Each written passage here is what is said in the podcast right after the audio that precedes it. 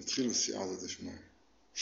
יש מדרש מאוד מפורסם, אני אנסה ללמוד אותו כמה שנוגע לנו. מדרש אומר כך: באה השבת לפני הקדוש ברוך הוא ואמרה לו, לכולם נתת בן זוג. לי, אומרת השבת, לא נתת בן זוג. אמר לה הקדוש ברוך הוא, כנסת ישראל יהיה בן זוגך. עד כאן לשון, המדרש. עוד פעם, לכולם נתת בן זוג, לי לא נתת בן זוג, אמר לה הקדוש ברוך הוא, כנסת ישראל יהיה בן זוגך. אני לא מבין, איזה זוג? מה, יום ראשון הוא זוג של יום שני? למה? שלישי זה בן זוג של רביעי? זה לא נקרא זוג, לא מדובר פה על מספר זוגי. איפה, איפה יש זוגות בימי הבריאה? נכון? זה מוזר או לא? אני חשבתי שהפתרון הוא כזה, תשמעו, וזה יסוד מאוד מאוד גדול. היום ביום הראשון נברא האור.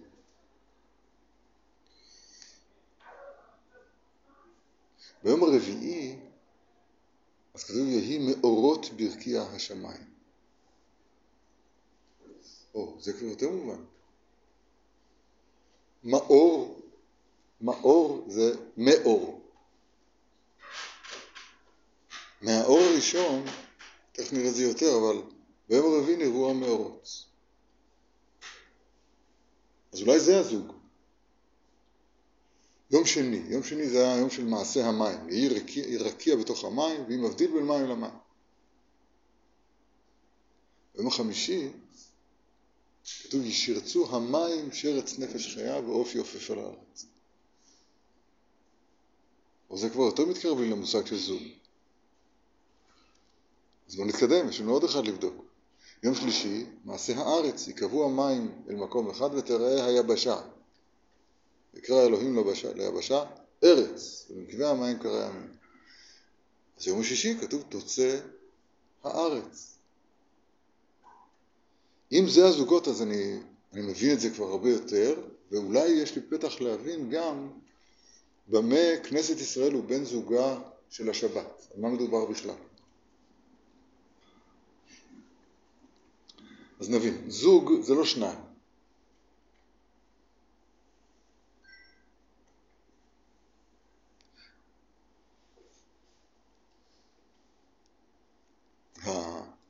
הפעמון שנתלה על צוואר הבהמה נקרא זוג. כי יש שם שניים, אבל שניים כל אחד יש לו את התפקיד שלו. יש את הענבל, נכון? ויש את ה... זוג זה לא שניים, זוג זה זוג. מסביר? ביום הראשון אז נברא האור, אבל האור הזה, אה, אה, הוא, אי אפשר לעשות אותו שום דבר, הוא אור שהוא נמצא, אני לא יודע, הוא אור הגנוז. לך תשתמש בו. צריך שיבוא יום רביעי ויקבל את מה שהוא מקבל מהאור הזה, מהיום הראשון. ועכשיו יעשה איתו משהו. אז יהיו מאורות ברכי השמיים. שני המאורות הגדולים, המאור הגדול, המאור הקטן, הכוכבים. ההשמשה, ההורדה, ההוצאה אל הפועל, הגילוי אלינו של האור של היום הראשון, הוא נעשה על ידי היום הרביעי. ביום הרביעי הוא מקבל את מה שהוא מקבל מהיום הראשון, הוא מוציא אותו אל הפועל. יום השני, המים. נו. מים. זה לא מספיק. ישרצו המים. ביום החמישי מוציא את המים של היום השני אל הפועל. ישרצו המים. יש פה איזה פרייה ורבייה, יש פה איזה הולדה, יש פה אה, אה, גילוי בפועל של אותו דבר היולי אה, כמעט תיאורטי שנקרא מים. וכנ"ל הארץ. יום השלישי הארץ, אז ביום השישי תוצא, אותו דבר, תוצא הארץ. בהמה, חייתו ארץ למנה, ואת האדם. נמצא שהזוגיות, כנראה, ששמעה יום השבת, שהוא שמע את הזוגיות בימים, זה הזוגיות האלה, של איזה שורש עליון ונעלם, שהוא אמור להתגלות. איך? רביעי מגלה את ראשון. אומרת השבת, רגע, רגע, מה איתי? אני נשארתי באוויר. מישהו צריך להוציא אותי אל הפועל. מישהו צריך לגלות את הקדושה, את המהות, את הנשגבות שלי של השבת אל הפועל. מי יעשה זה? כנסת ישראל יהיה בן זוגך. הרבה יותר הגיוני מאשר להגיד שראשון, שני, שלישי, רביעי, סתם בגלל זה מספר זוגי? לא.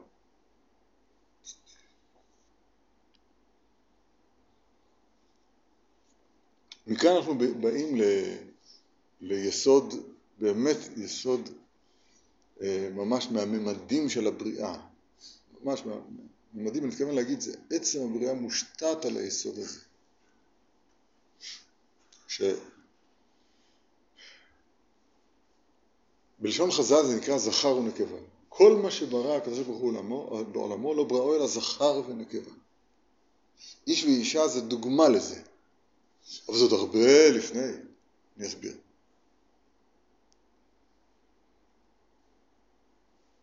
זה דבר שגיליתי לא מזמן, מאוד שמחתי בו. מעניין מה אתם אומרים.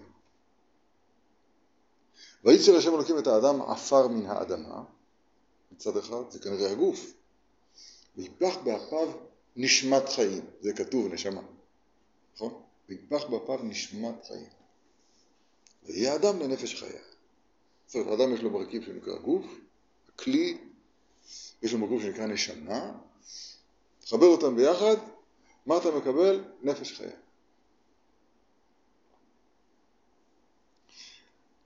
אונקלוס, המתרגם האמיתי שלנו, הוא המתרגם שלנו, אה, נראה כאילו פספס פה משהו, אני אסביר, חס שלום, זה רק אני אומר בדרך של לימוד.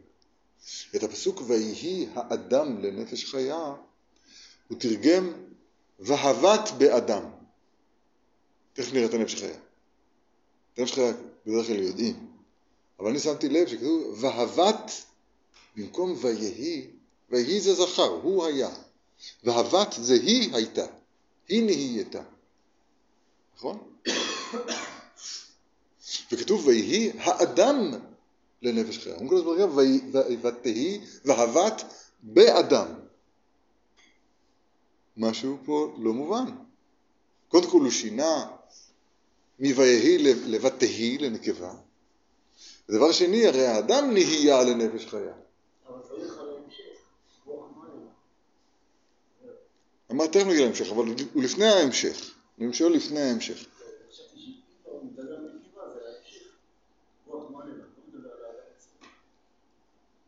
אני בכוונה, אני, בונה את זה נכון, תכף תראה.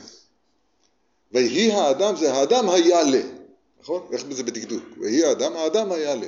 ותהי, זה ותהי. אני חושב שהפירוש הפשוט, ותהי הנשמת חיים באדם לרוח ממללה. אתה צודק, נפש חיה, אונקולוס מתרגם, וזה כולם זוכרים אני חושב. ויהי אדם לנפש חיה, אונקולוס אומר, ואהבת באדם לרוח ממללה. זאת אומרת, האדם נעשה מדבר. אבל מה שאני שמתי לב אליו הוא שוהבת באדם, אני חושב שזה חוזר על נשמת חיים שמוזכרת קודם. בוא נלמד עוד פעם. וייצר השם אלוקים את האדם עפר מן האדמה. ויפח באפיו, ויפח באפיו נשמת חיים, ותהי נשמת החיים באדם לרוח ממללה. זאת אומרת לכוח הדיבור. קודם כל אומר לנו כאן דבר מאוד מאוד עמוק. נשמת החיים של בורא כל העולמים, נכון? מפורסם מאוד, מאן דנפח מדילי נפח, מתוכו נפח. הנופח נופח מעצמו. אז נשמת החיים הזאת, שהיא כביכול ממש חלק אלוה ממעל, היא נכנסה באדם להיות בו נפש חיה שתרגומו רוח ממללה. איך זה קשור למה שדיברנו על הזוג, על הזוג מקודם? זה אותו דבר ממש. הדיבור הוא כוח ההוצאה לפועל. הדיבור.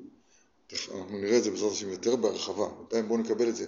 הדיבור הוא כוח ההוצאה לפועל של מה? של נשמת חיים. הם זוג. נשמת חיים מצד עצמה, אם לא תיתן לה פה, אם לא תיתן לה אפשרויות לגלות את עצמה כאן, אז היא תישאר עלומה. אז לא נדע ממנה, לא יהיה לה שום גילוי, לא, שום, שום פריאה ורבייה, שום הולדה, שום, שום ממשות כאן.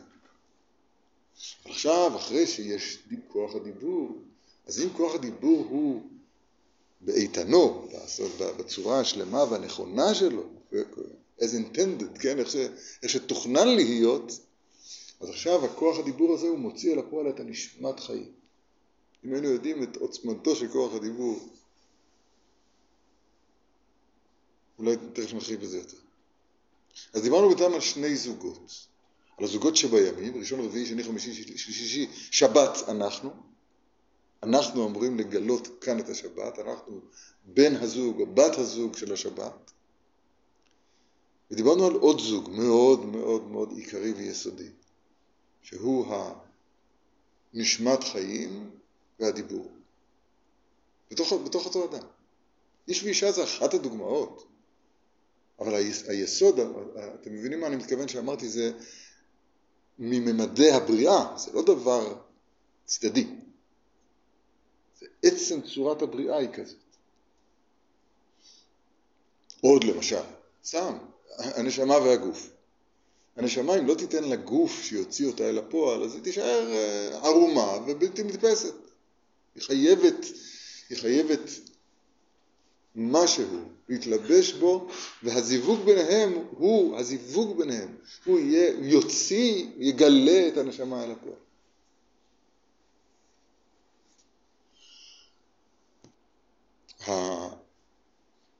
הדיבור זה, זה תראי, מי, שרג, מי שלמד קצת, או שמע קצת דיבורים על שרבי נחמן מברסלב, יודע שאחת המילים הכי שכיחות בספר זה בחינה, בחינת הדבר. אני יכול אה, לדבר בהבעת פנים.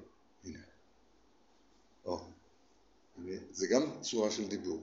יכול לדבר, כל האדם כולו הוא מדבר, את צודקת, רק הדיבור הוא הדוגמה ה, ה, כאילו הטהורה, הנקייה של הדבר הזה. אז בוודאי שדיבור יכול להיות גם על ידי בסימנים. רק זה לא הקלאסי, זה לא הדיבור הקלאסי. זה בחינת דיבור. מה שאת אומרת שהנשמה מחיה את הגוף, אז אם, אבל אם הגוף יישאר אה, צמח, אז לא, הגוף צריך לפעול כדי שהנשמה, להוציא את הנשמה לפועל, נכון? כל זה ייקרא דיבור, את מבינה? זה, זה, זה, הדיבור עצמו הוא המשל, איש ואישה זה המשל, אבל המשל הזה הוא מקיף את כל צורת הבריאה. אנחנו התכנסנו לדבר, להתחיל לדבר על השבת, נכון?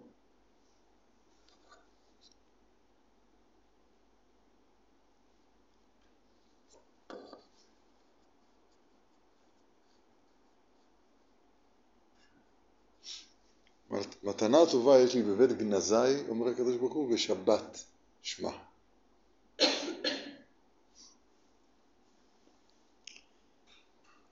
שבת, אני חושב שאנשים יודעים שיש דברים, שיש מילים שאסור להזכיר אותם במקומות אה, שהם לא נקיים. למשל שלום, לא אומרים שלום בבית המרחץ. למה? זה שמו של הקדוש ברוך הוא. אז גם לא אומרים שבת בבית המרחץ. למה? כי גם שבת זה שמו של הקדוש ברוך הוא. זה, זה, זה מבהיל. שבת, שבת, זה משהו מהקדוש ברוך הוא בעצמו.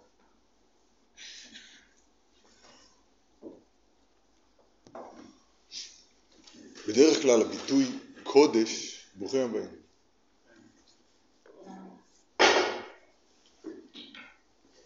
בדרך כלל הביטוי קודש מתייחס ל, ל, ל, לכל מה שהוא שייך אליו. אולי נסדר את הדברים טיפה יותר, יותר מסודר, שיהיה יותר קל.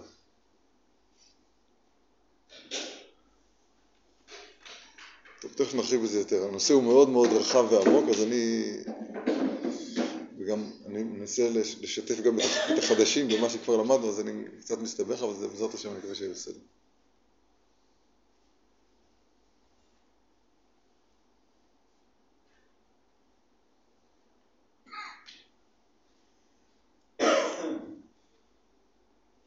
השבת היא קודש, השבת היא, היא בחינה, נקודה של קדושה. קדושה באיזה מובן?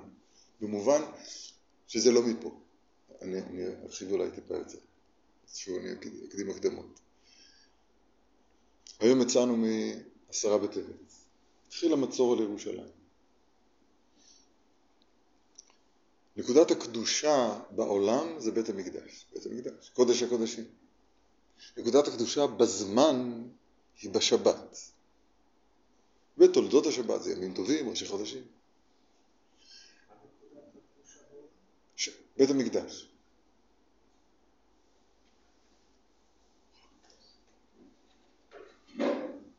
עכשיו, הקודש, הקודש הזה הוא, בשפה אחרת קוראים לזה, אני לא אוהב להשתמש בזה, אבל רק כדי להיכנס בשיחה.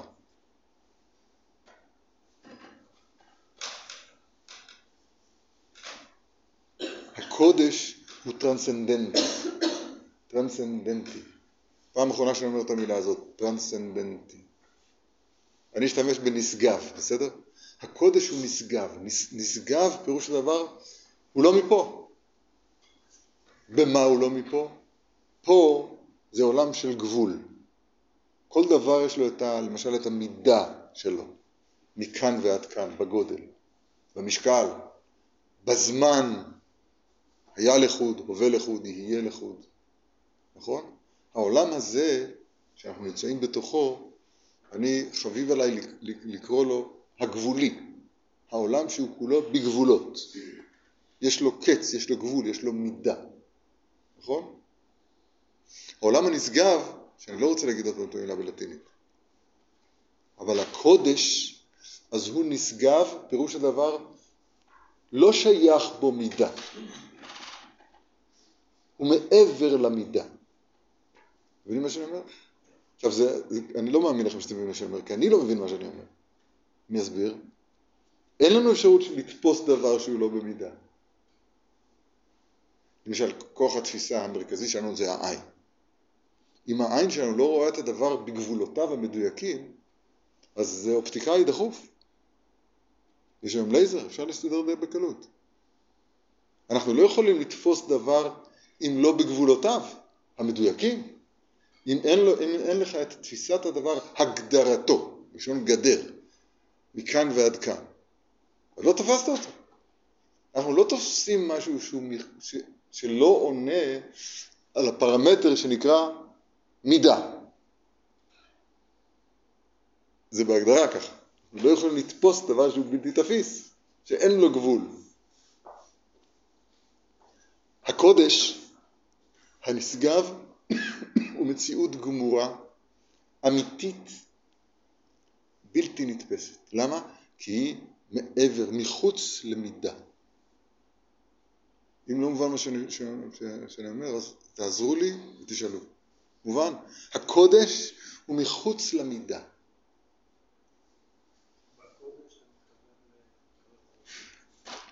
בינתיים אני קורא לזה קודש. אנחנו אחר כך נכניס אותו, לאט לאט נכניס אותו לתמונה. אבל כן, ודאי. בבית המקדש למשל, זה שעצמו, יש שם נקודת מפגש בין הטרנ... לא, בין הנשגב לבין הגבולי. יש שם פשוט נקודת מפגש כזאת, נקרא בית קודשי הקודשים. במה מתבטא המפגש, המפגש הזאת? שהנקודת החפיפה הזאת, ההשקה בין, ה, בין הלמעלה לבין הלמטה, אז החוקים שם משתנים. למשל, הארון שנמצא שם, בבית קודשי הקודשים, הארון, ובתוכו לוחות, וספר תורה, וצנצנת המן, ואני יודע. הארון, הארון הזה, יש לו מידות. אם, אם אין לו את המידה הנכונה, זה אורכו המאתיים וחצי אורכו, ואמה וחצי רוחבו, ואמה וחצי קומתו. והוא עשוי משני ארונות של עץ, וביניהם יש ארון של זהב. זה, זה, דיבור, זה מילים של נגרים. זה חייב להיות במידות האלה. והזהב הוא זהב ארצי, והעץ הוא עץ ארצי, הכל מכאן, הכל גבולי. רק מה? כשאתה בא למדוד מהכותל עד הכותל, מקצה לקצה אתה מודד עשרים אמה. ומהכותל עד הארון עשר, מהכותל עד הארון עשר. מה? עוד פעם, מכותל לכותל עשרים אמה. מהארון עד, מהארון עד, סליחה, מהכותל עד הארון עשר. מהכותל השני עד הארון עשר. נו, מה עם הארון? מקום ארון אינו מן המידה. שם בבית קודשי הקודשים הארון, הארון מתנהג באופן שהוא סותר, מכחיש, מפקיע את חוקי הפיזיקה הגבולית שאנחנו נמצאים בתוכה. בכלל הארון הזה הוא לא, הוא לא יצור נורמלי בכלל, כי במקום שאתה מגביה אותו, הוא מגביה אותך. גם הוא, הוא לא למד ניוטון, הוא לא למד בסיסים, הוא לא למד הלכה בסיסית בפיזיקה, הוא לא יודע. סתם, כבידה, הוא לא יודע. אבל מצד שני הוא עונה על... על, על הוא, בקיצור, נקודת המפגש בין הנשגב לבין הגבולי נמצאת איפה? בבית קודשי הקודשים. פלא, על הארון יש שני קרובים. אחד בדמות זכר, אחד בדמות נקבה. אחד כביכול מייצג את הקדוש ברוך הוא, אחד מייצג את, את, אותנו, את כנסת ישראל.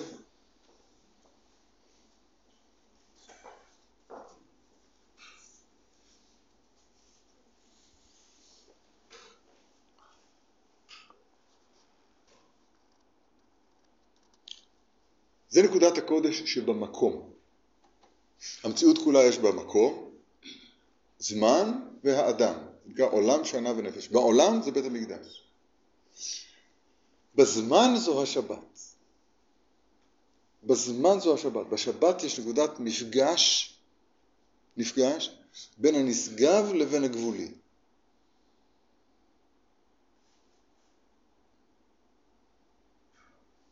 עכשיו, אני אנסה רגע, נפתח סוגריים, בסדר? אני אפתח סוגריים. אנחנו לא שם. אנחנו גם בדור כזה וגם בחולשה כזאת וגם בכל מיני כזה, שאנחנו אה, לא מספיק שייכים לחוויה של זה. זה מאוד מתאים לזה שגם אין לנו בית המקדש. אין לנו בית המקדש. כן, היום הכרזנו את זה, אין לנו בית המקדש. נבוכדנצר מבבל, בעצם היום הזה, התחיל המצור. גם שבת אין לנו, ב... אז יש לנו בית כנסת, בסדר? ברוך השם. זה נקרא מקדש, אבל מעט. מקדש, מעט. גם השבת שלנו היום היא שבת מעט. ו- ולוקח זמן, אני חושב, הלוואי ונזכיר, אני קצת אופטימי, לוקח זמן כדי להגיע לתחושות האלה, לחוויה הזו של המפגש עם הנשגב בשבת. אבל צריך לדעת שיש כזה דבר, יש לנו, יש לנו תיאורים, תיאורים מרבותינו איך הם הרגישו מה שבשבת. יש ספר שנקרא מספיק לעובדי השם של רבי אברהם בן הרמב"ם, הוא מתאר איך יהודי נראה בסעודת מנחה של שבת. תכף נסביר למה זה, למה זה בשבת ולמה בסעודה. אבל הוא, הוא, הוא, הוא, הוא כאן ולא כאן. לנו יש את זה היום אולי במקדש, בשבת מעט, אבל צריך לדעת שיש כזה דבר שנקרא שבת, מפגש בין הנשגב לבין הגבולי.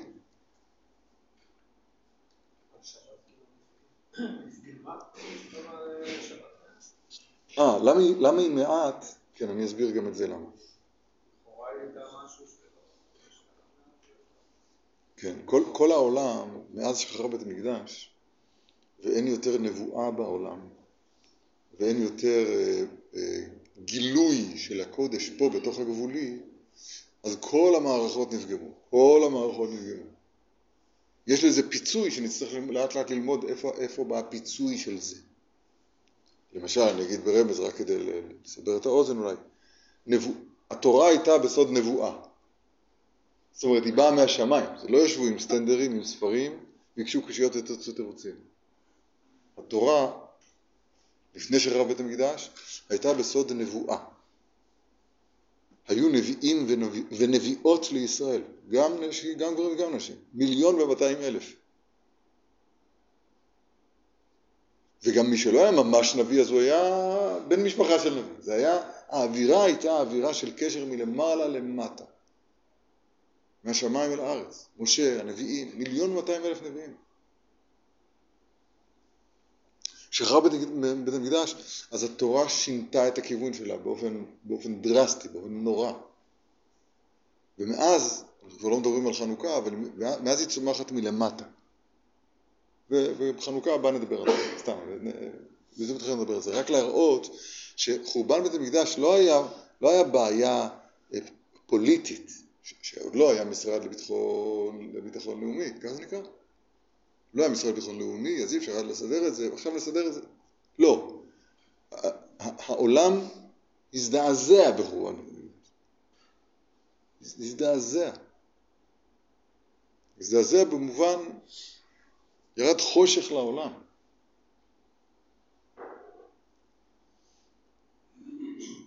והחושך הזה, אז הוא, אז הוא מחשיך את כל המציאות שלנו, ועכשיו בתוך החושך הזה אנחנו אמורים למצוא נקודות של אור, ביניהם, אחת המרכזיות שיש זה השבת.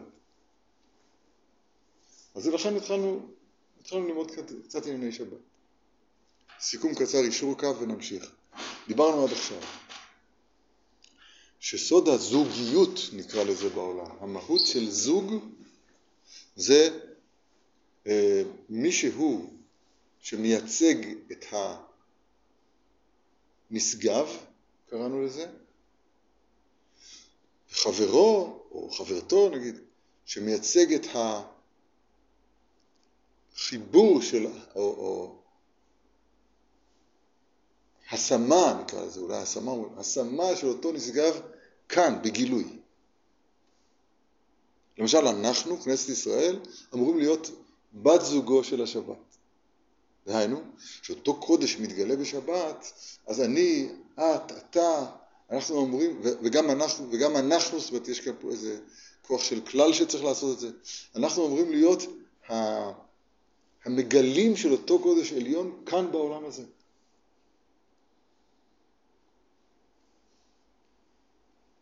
במה זה אמור להתבטא? אני אגיד לכם במה זה אמור להתבטא, ואז תראו שאני צודק שאנחנו היום רק במקדש מעט, אולי.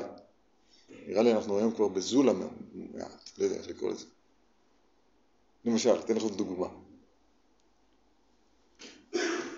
למה אוכלים בשבת? לא סתם אוכלים בשבת. או-הו, שלוש סעודות בשבת. זה נשמה יתרה? זה גוף יתרה. נשמה יתרה? ברבורים, צלב, דגים, תרנגולים מפותמים, מעינות מבוסמים. זה נשמע תקין? אנחנו מדברים עכשיו על הקודש. נשמה יתרה מאפשרת לאכול הרבה. את כל המונטל, כי באופן רגיל אדם לא יכול הנה, לדיבור הנפלא הזה אני רוצה להגיע. רגע, אני בונה את זה. אבל הקושי הוא גדול.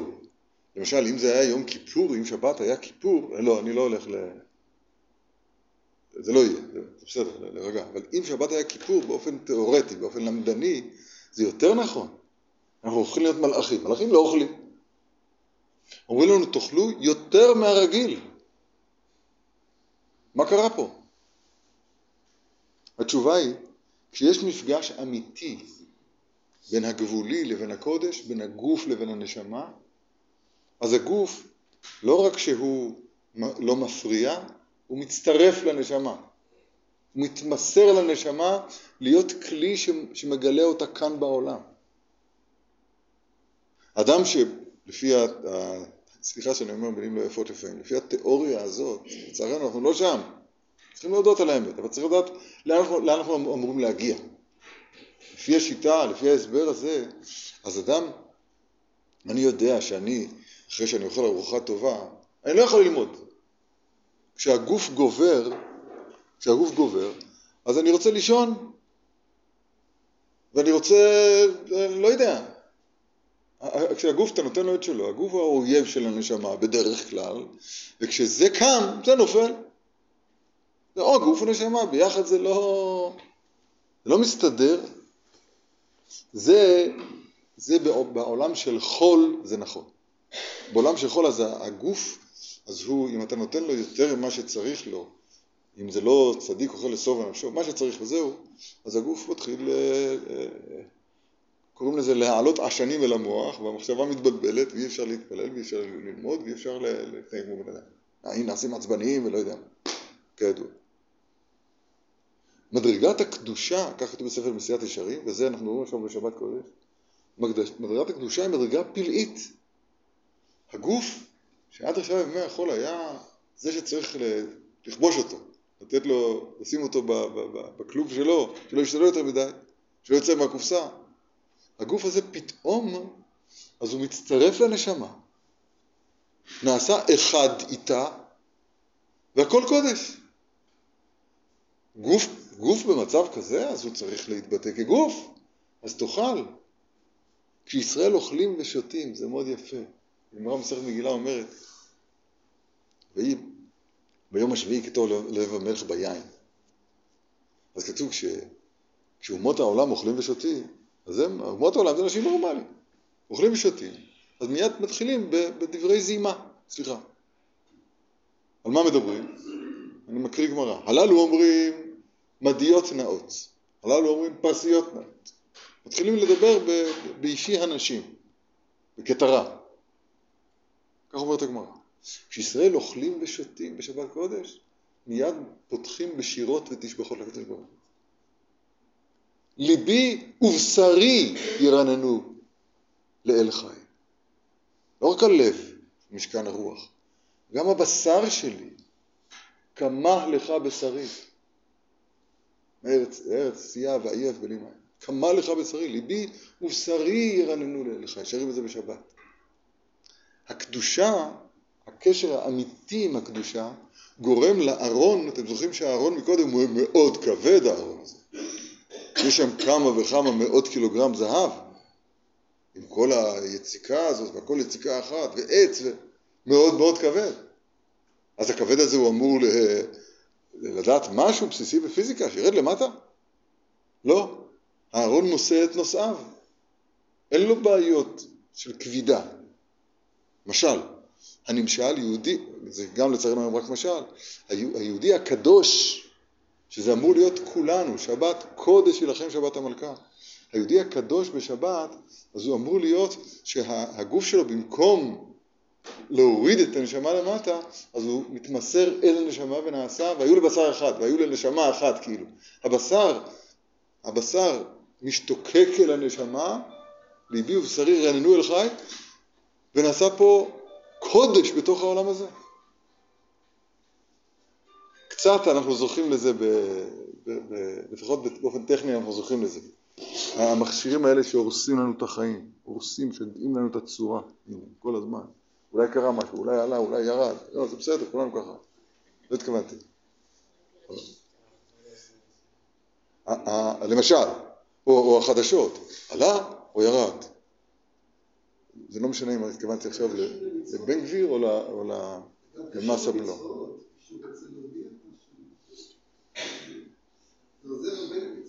שמה? תסביר לי. אני מקווה ש, שאני מצליח להסביר את, את עצמי היטב. באופן ה, ה, הנכון, המתוקן שלנו, היינו אמורים, ואנחנו אמורים ללכת לקראת זה לפחות, של להיות, בת זוג של השבת קודש. בת זוג של השבת קודש. זאת אומרת, שתחול בנו הקדושה. אז אני אומר, באופן אה, כאילו פורמלי, הלכות למעשה, אנחנו מקיימים משהו מזה. מקיימים משהו מזה. סוף סוף, הילוכך תהא בנחת. עונג קרא לשבת. ביום חול, אז אה, אתה, יש איזה משהו של הורדת לחץ. יש איזה משהו של, של שלווה, מנוחה, נכון? אז קצת, קצת הם מקיימים את זה, כן רוצים, לא רוצים, מקיימים את זה, זה, זה שולחן ערוך, זה הלכות בסיסיות. אבל העומק של, ה, של הפסק זמן הזה שנקרא שבת, זה פסק זמן לא במובן שלוקחים את time out, ש, ש, שמפסיקים את הזמן, נקרא ככה. כאילו אדם בשבת אמור, אמור לצאת מהגבול. לצאת משליטת הגבול עלינו. אחד מהגבולות הלוחצים ביותר זה הזמן. שבת זה כאילו פסק זמן, במובן של, אני לא מתכוון ל... ל... כן? שהזמן מפסיק לשלוט, כן? זה, זה, צריך, זה צריך לעצמו עבודה לדבר הזה. זה מה שרציתי להגיד בינתיים. עוד פעם, נקודת הקדושה היא שהגשמיות, במקום שהיא תפריע לרוחניות, היא מצטרפת אליה, והופך להיות הכל רוחני, כמו הארון, כמו הבן של הרמב"ם במספיק לעובדי השם, שאיך צריכים אנחנו להיראות בשבת קודש. אנחנו נהיה בזה, אבל בינתיים יש לנו את הדבר הזה במעט, ולזה צריך לשאוף. אז דיברנו על עולם, שזה בית המקדש, נכון? נקודת המפגש בין המעלה לבין המטה. דיברנו על שבת קודש, עכשיו נשאר לנו לדבר על הנפש, על האדם בעצמו. בסדר? ובשביל זה אני רוצה להקדים לכם הקדמה נפלאה, מדרש נפלא מאוד שכדאי לשמוע את עניינו. המדרש אומר כך: אותו בית קודשי הקודשים, ששם נמצא שורש כל הקדושות שבעולם, אי אפשר להיכנס לשם. אסור. רק פעם אחת בשנה, אדם אחד. כהן גדול נכנס לבית קודשי הקודשים פעם אחת בשנה. כשהוא נכנס לשם, אז הפסוק מתאר את זה כך: וכל אדם לא יהיה בבואו אל הקודש. עוד פעם, וכל אדם לא יהיה בבואו אל הקודש. אם, אם נשמע את הפסוק הזה מדויק, אז אה, איך אומרים? אוקסימורון? זה לא יכול להיות. הוא יהיה שם. אם הוא בבואו אל הקודש, אז הוא יהיה שם.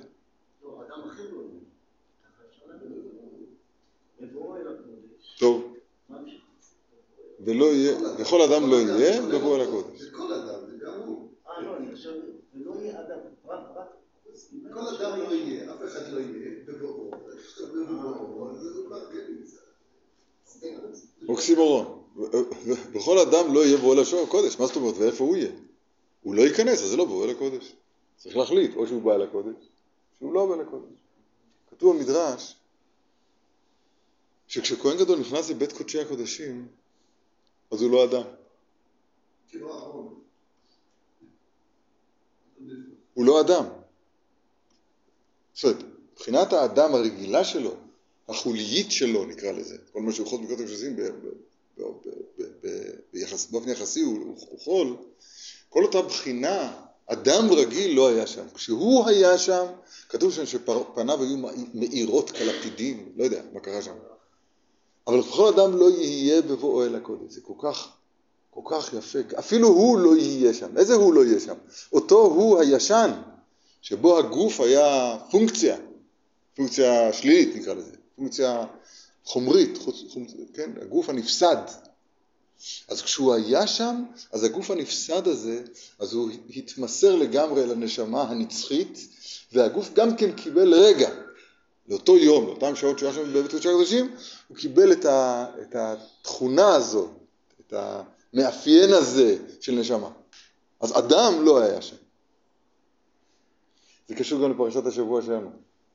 כך ראיתי שכתוב בספר נתיבות שלום, דבר נפלא מאוד מאוד, למדנו את זה בשבת, מאוד התפעלתי מזה. כתוב, ולא עמד איש בהתוודע יוסף אל אחיו. אני יוסף אחיכם. כשיוסף נפגש עם האחים, ולא עמד איש והתוודע יוסף אל אחיו. מה זאת אומרת? מה זה לא היה איש? היה שם יוסף ואחיו. היה פה ייחוד, ייחוד כזה ביניהם, אחדות, אחווה כזאת, שהגוף הוא בדרך כלל מפריד. הגוף הוא, הוא, הוא מפריד, הוא, הוא בגד, הוא, הוא, הוא, הוא גורם להבדלה בין אחד לשני, הגוף. גוף, כן? הגוף מפריד, הוא לא מאפשר לנשמות להתחבר. הגופ, הגופים לא היו אז, הייתה שם אחדות, אחווה כזאת בנשמות, אז שלא עמד איש, לא עמד איש בהתוודע יוסף אליך. כל פנים. הדבר הזה בעצמו, הדבר הזה בעצמו שאמרנו בעולם, שזה בית המקדש, בשנה, שזה הזמן שזה שבת, הוא נמצא גם אצלנו בנפש שלנו. ואני אתן שתי דוגמאות.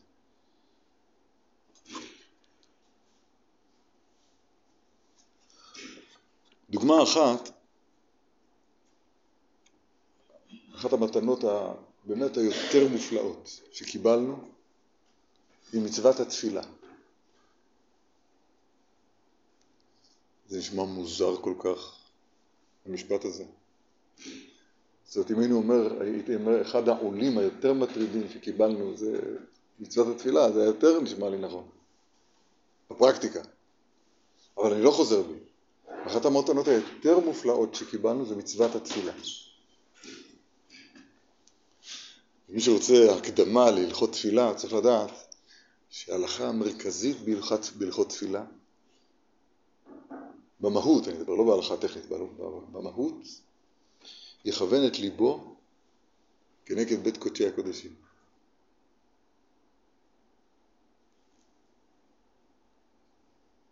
כשאתה, כשאת, כשאני עומד להתפלל, אז אני אמור להיות שייך במשהו, בנגיעה,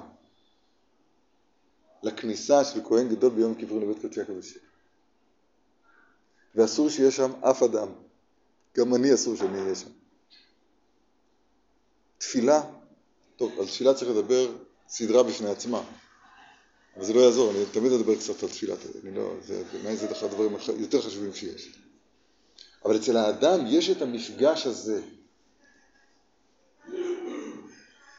בין, בין הגבולי לבין הנשגב, המפגש הקדוש, המופלא הזה, אמור, אמורים כולנו לחוות אותו בתפילה. אני מדבר תפילה בתפילה של העמידה מול השם יתברך.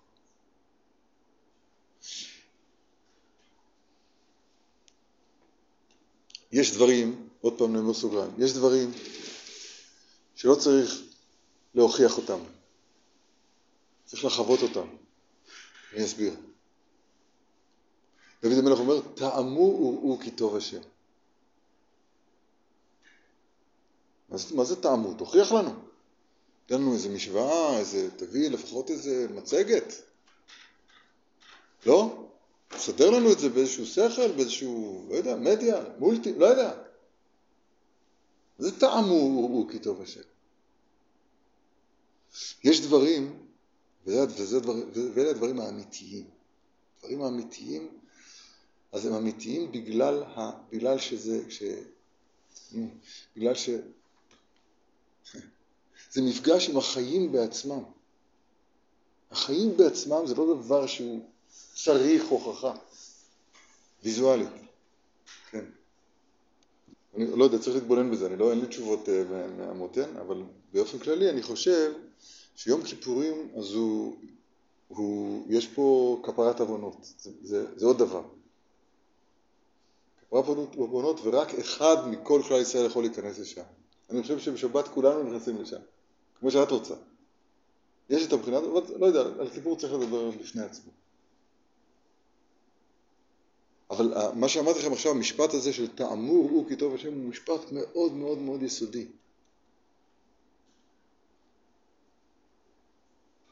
אה, טוב, אי אפשר לדבר על הכל בבת אחת.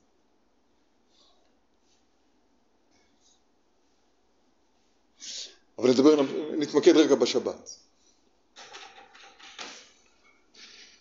אז אמרנו, יש, יש מפגש, תיאור אחד שתיארנו זה זה, זה המקדש בעולם, בשנה דיברנו על השבת, עכשיו באדם דיברנו על התפילה, נכון? אמרו על זה רמז נפלא מאוד, שהאותיות אדם א', ד', מ', אז המילוי של האלף, ל' פ', א', המילוי של הד', ל' ת', ד', והמילוי של המ', מ', זה אותיות מתפלל. האותיות מתפלל, מ', ט', פ', ל', ל', הם האותיות שממלאות את האותיות, את האותיות אדם. לרמוז על זה שהאדם בצורה האמיתית שלו, הטהורה, הגבוהה שלו, התפילה היא לא דבר נוסף על האדם. כשצריך משהו מתפללים, לא. התפילה הוא דבר שהוא עצמי לאדם. הבנת את החשבון של האותיות, כן? פשוט. עכשיו אני רוצה לומר עוד משהו בשבת, ואז... ואני תפילה. זה המדרגה של דוד המלך, נכון? נכון מאוד. בשבת, בניגוד לימים טובים, בשבת כל תפילה היא בנוסח אחר. בימים טובים, כל התפילות ביום טוב הן באותו נוסח, גם בערבית, גם בשחרית, גם במנחה, מתחילים, אתה בחרת לנו מכל העמים, אהבת אותנו בצו, ותן את יום השבועות הזה, יום חג הסוכות הזה, לא משנה. אבל זה, זה אותו. בשבת זה לא ככה. בשבת התפילות הן, נוסח התפילה הוא משתנה. בערבית אומרים, אתה קידשת את יום השביעי לשמך תחליף השם בארץ. בשחרית אומרים, ישמח משה במתנת חלקו. במנחה אומרים אתה אחד ושבך אחד ומי קיים לך כישראל לכוחת בארץ. למה? שאלה.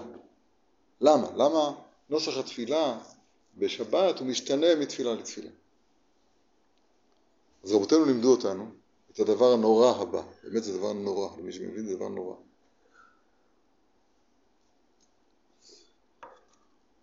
קודם, אה, מה שמך? חיים. קודם חיים אמר דבר נכון מאוד, כשדיברנו לקודש, אז הוא אומר, איך זה מסתדר עם מצוות הקידושין? הרי את מקודשת לי, נכון?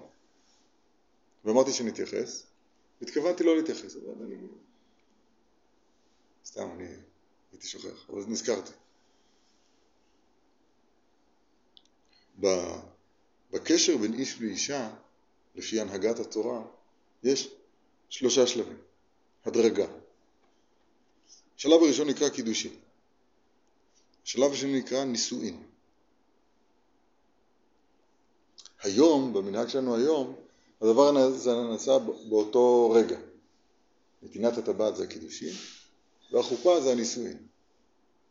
בזמן חז"ל היה הפרש של שנה בין הקידושין לנישואין. זאת אומרת שמצב הקידושין הוא מצב ביניים שאנחנו צריכים להסביר מהו. היום אנחנו לא מכירים אותו. אז אני אנסה להסביר מה זה קידושין.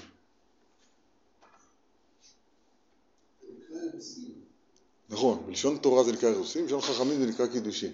אותה, נכון, זה המושג הזה בעצמו. יש מסכת שלמה שנקראת קידושין. נכון, וזה עצמו האירוסין.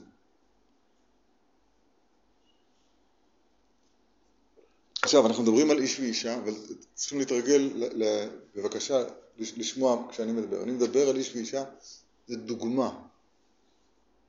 כשאני אומר את זה, אני חושב גם על, על, ה, על הפה שלי.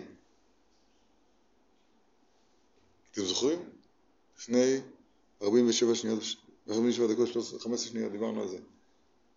שהדיבור הוא, נקרא לזה, האישה של המחשבה.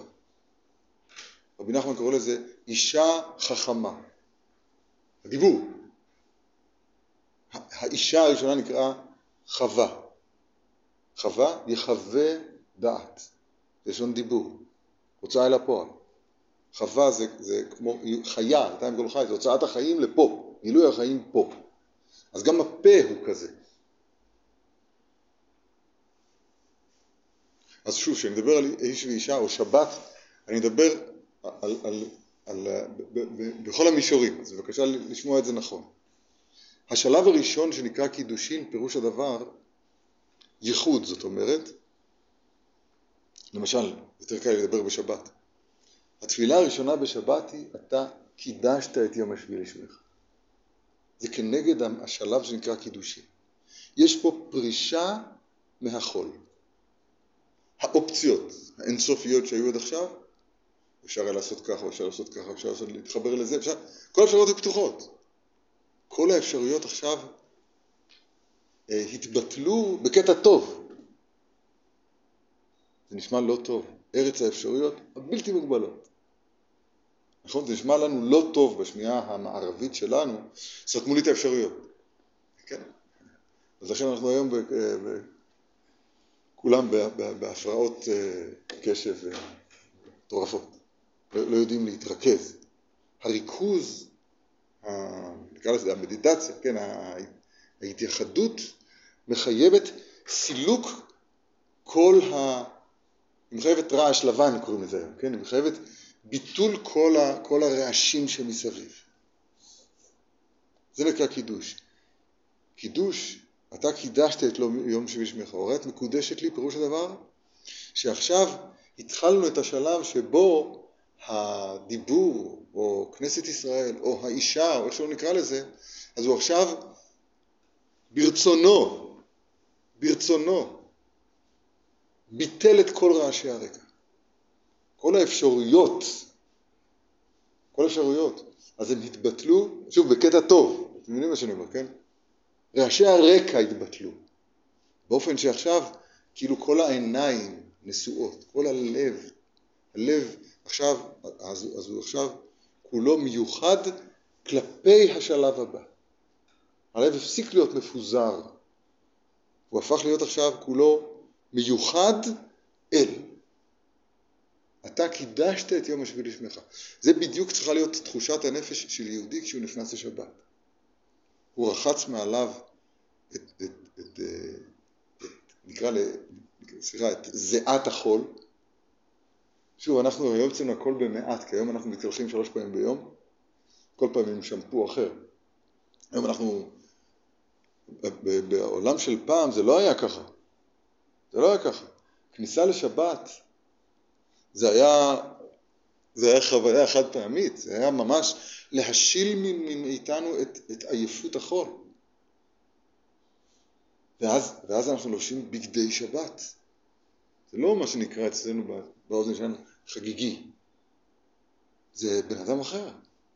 הבגדים אמורים להיות ביטוי של מי שאני. כשאני עם שטריימל בשבת, אני לא, סתם, אבל כשאני עם שטריימל בשבת, כי הנשמה שלי גדולה.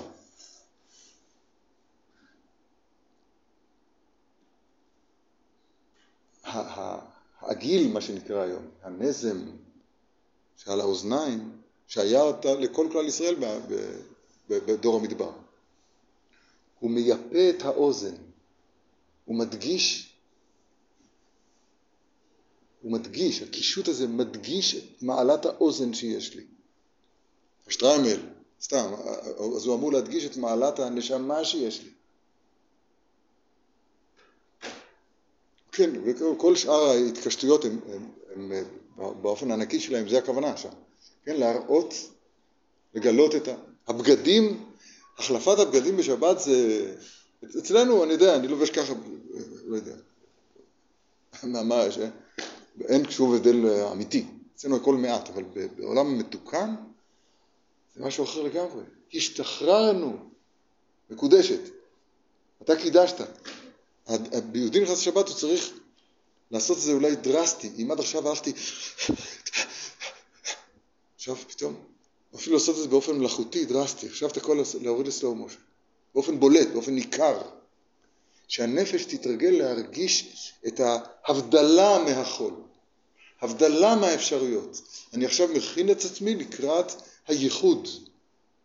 זה תפילה ראשונה. אתה קידשת. תפילה שנייה, ישמח משה ונתן חלקו, זה מה שנקרא בקשר נישואין. בנישואין, אם עד עכשיו בקידושים, אז היא הייתה גרה בבית אביה והיא רק מיוחדת לו, כל האפשרויות האחרות נגנזו ועכשיו היא מיוחדת מצפה לו. עכשיו הם כבר גרים באותו בית. זה שינוי. בשבת בבוקר כבר, זהו, אני כבר בן בית. תשמח משה במתנת חלקו. מתנת חלקו של משה הייתה במעמד הר סיני. מעמד הר סיני נקרא יום חתונתו. תראו איך המושגים האלה של איש ואישה, זוגיות, דיבור, תורה, שבת, איך הם כל הזמן מקבילים זה לזה. יום חתונתו. זהו, זה הנישואין. אנחנו עכשיו חיים ביחד. מנחה של שבת זה כבר, זה כבר אי אפשר לדבר, זה כבר בחשאי. אתה אחד, נוסח התפילה, אתה אחד ושמך אחד, ומי כעמך כישראל גוי אחד בארץ. ביום ההוא יהיה השם אחד ושמו אחד. יש פה משהו, נקודת מנוחה של העתיד לבוא. מנוחת אהבה ונדבה, מנוחת שלום השקט ובטח. אני מצטט את התפילה של, של, של מנחה של שבת. נקרא ראווה דרעבין, רצון הרצונות. זה, זה נקודת השיא של יהודי במשך השבוע, זה מנחה של שבת. עוד פעם, איפה אנחנו, אחר כך נדון בזה, אבל בואו נדבר קודם כל על הסיפור, איך הדברים אמורים להיות. ייחוד. זהו. בייחוד כבר אין, אין פה שניים. בייחוד, זהו. והיו לבשר אחד.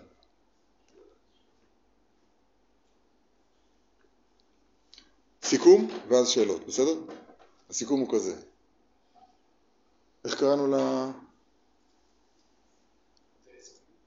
איך? בזוגיות משהו? שבת? משהו. לא, יש לנו אחריות משותפת על הכותרות של השיעור. אבל דיבר, הוזכר שם גם שבת וגם זוגיות. אז אני, אני חוזר על מה שלמדנו, עם אולי קצת טיפה תבלין. העולם שאנחנו נמצאים בתוכו, הוא נקרא בזוהר וכל אחד יודע שזה נכון, הוא נקרא עלמא דה פירודה, עולם הנפרדים. כל דבר עומד לעצמו, אין פה ייחוד אמיתי.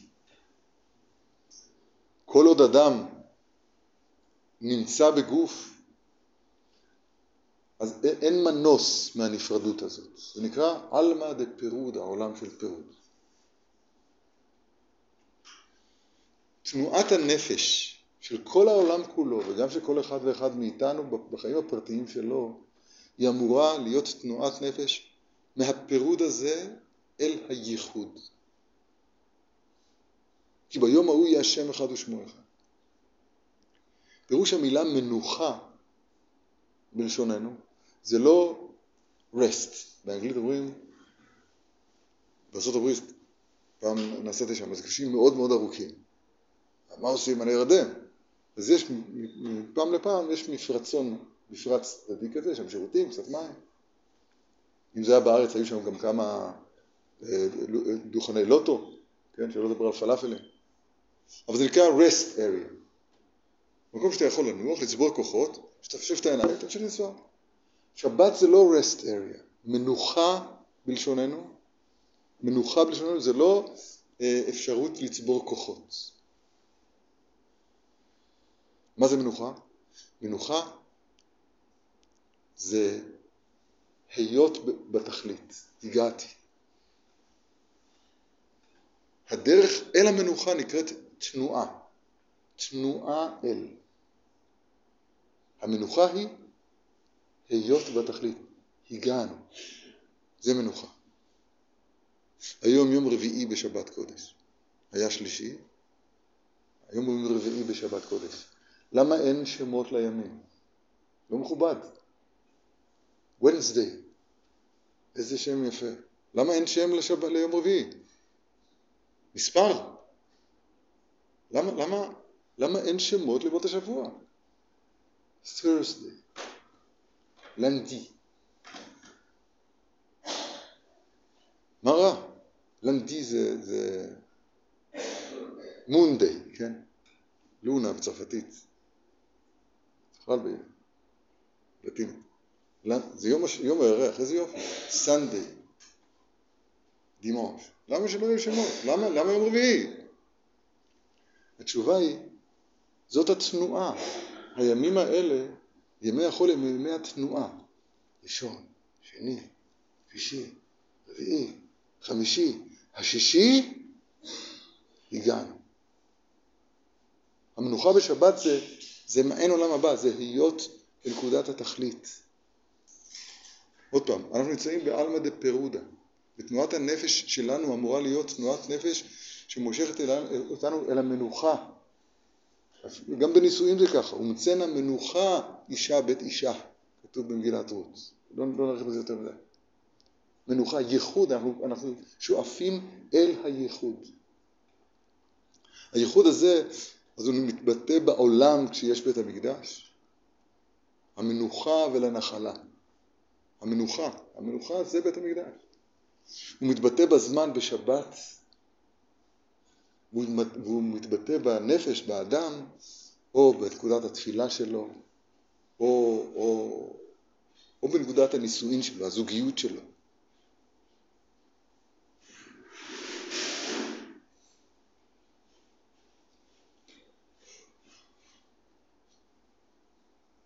אפשר לקחת, אני חושב, מה שקודם דיברנו, קפסולה של, של, של דבר אחד. והדבר האחד הוא שהזוג שדיברנו עליו בהתחלה, לכולם נתת בן זוג. זוג זה הכוונה שאני אמור להיות זוג של הקודש.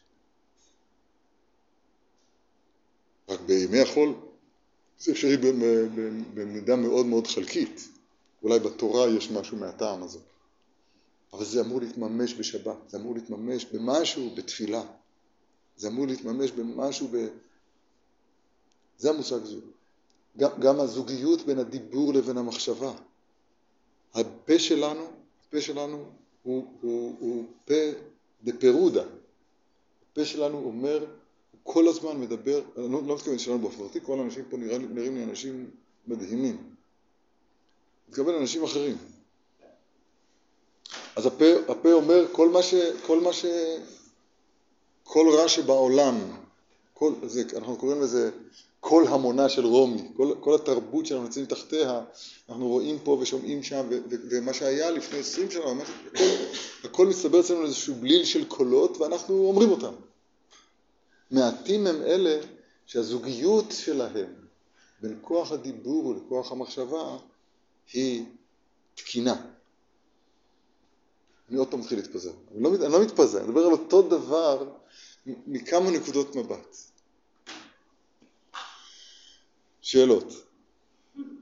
אני חוזר לשאלה המצוינת. איך אפשר, מה, מה עושים כשקמים מן הספר, אחרי שגמרנו ללמוד? נו, תן לנו משהו, איזה טיפ, נכון? אמרת דברים יפים. תן לנו טיפ מה לעשות. אני אתן לך טיפ.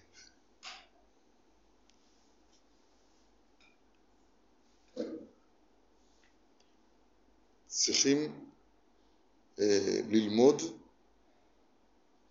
להתנתק מהעלמא דה פירודה. אני אסביר. אני יש לי שיטת התחמקות מדהימה. כבר תפסתם אותי, נכון? פשוט מתחיל לדבר דברים גבוהים וזהו, בורח. לא, אבל זה, זה לא נכון, אני, אני, לא, אני לא אדם כזה רע. אני רע, אבל לא עד כדי כך. אז אני, אני אסביר. למשל, כשאני עומד. אני אדבר עליי, בסדר?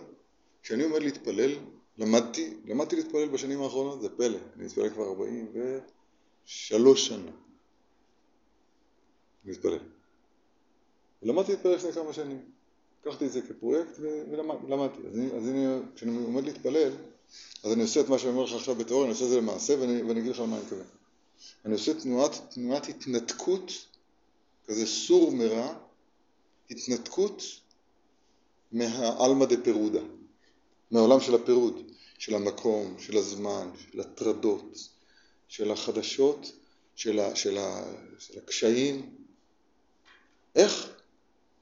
אני עושה, אני עושה תנועות מנגדות לזה, לעלמא דה פירודה. למשל,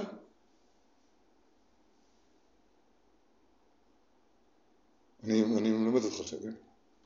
שמת לב?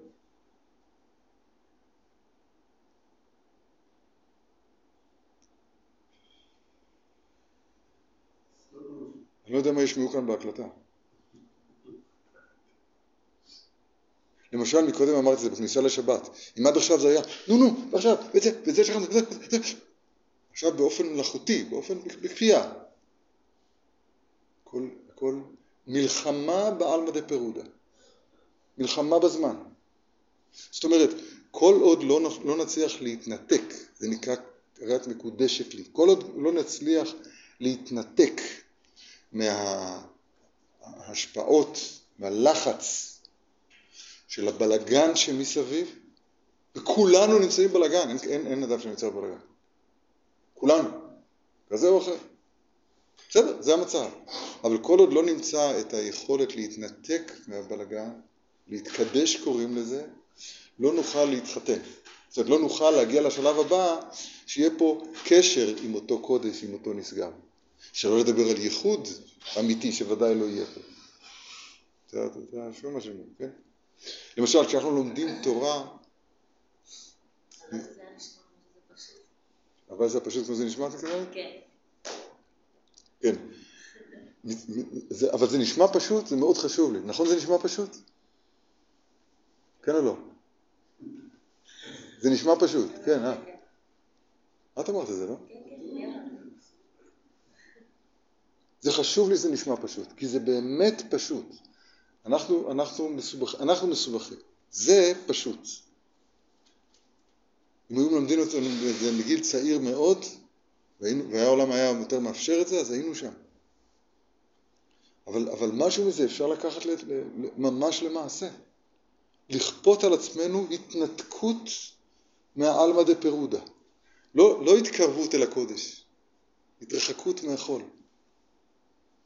ההתקרבות, ההתקרבות של, החול, של הקודש תבוא מצידו, מצד הקודש. הקודש יבוא. אנחנו נפתה את הקודש לבוא אלינו על ידי זה שאנחנו נחייך אליו. נחייך אליו. אתה יודע שאתה יכול לכפות על עצמך לרכך את מבע הפנים? אני מתאר לעצמי שלא למדתי אף פעם משחק. אני חושב שזה דבר שבחוג לדרמה עושים אותו באחד התרגילים הראשונים. תלמד את, את, את, את מערכת המימיקה שלך, בשיחת הפנים, תלמד אותה עכשיו להירגע, באמת להירגע. אני לא יודע, אני, אתה יכול. ואתה תראה שכשאתה עושה זה, את הפעולה הזאת, אז הלב נמשך אחרי זה. השחקן האמיתי בוכה כשהוא עצוב. הבנתם את המשפט שאמרתי עכשיו? השחקן האמיתי בוכה כשהוא משחק את העצוב. הוא יכול לצאת בזה בשנייה, הוא שחקן. אבל הוא נכנס למצב... איפה לאן אין מה? הוא נכנס למצב... נכנס למ... אפשר להיכנס למצב. אפשר, למצב, אפשר, אפשר להיכנס למצב של, של, של התנתקות. של? נכון. באמת. יישאר כוחכם, כן. אני אענה לך. אני אענה לך ואתה תאהב את התשובה שלי. יש מדרש, מעשה בזוג, חסיד וחסידה. לא חסידה, אה, חסידה. שהיו אה, נשואים עשר שנים בלי ילדים. טוב, לא טוב. אז נפרדו. הלך החסיד ונשא רשעה ונעשה רשע כמוה. הלכה החסידה ונשאה רשע ונעשה חסיד כמוה. הווה שהכל מן האישה. כך כתוב במדרש. לפי הצד הזה, נקודת המבט הזאת, אני לא צריך לא להרחיב בזה, אז יש לדיבור בעצמו שמירת הפה, תשתוק, זאת אומרת אל תרגיל את עצמך, את הפה, לא לדבר כש, כש, כש, כש, כשזה לא בדוק מה שאתה מדבר, אתה מבין? תרגיל את הגוף, כמו שאמרתי מקודם, את, את הבעת הפנים, תרגיע אותה, את התנועות שתעשה לאט, זה, זה, זה הגוף, זה, זה, נכון? זה החלק הזה. ואתה תראה שהקודש, שה, זה מה שהוא מחפש. הוא מחפש ש, שיהיה פה כלי שיקבל את זה. בסדר? יישר כוח.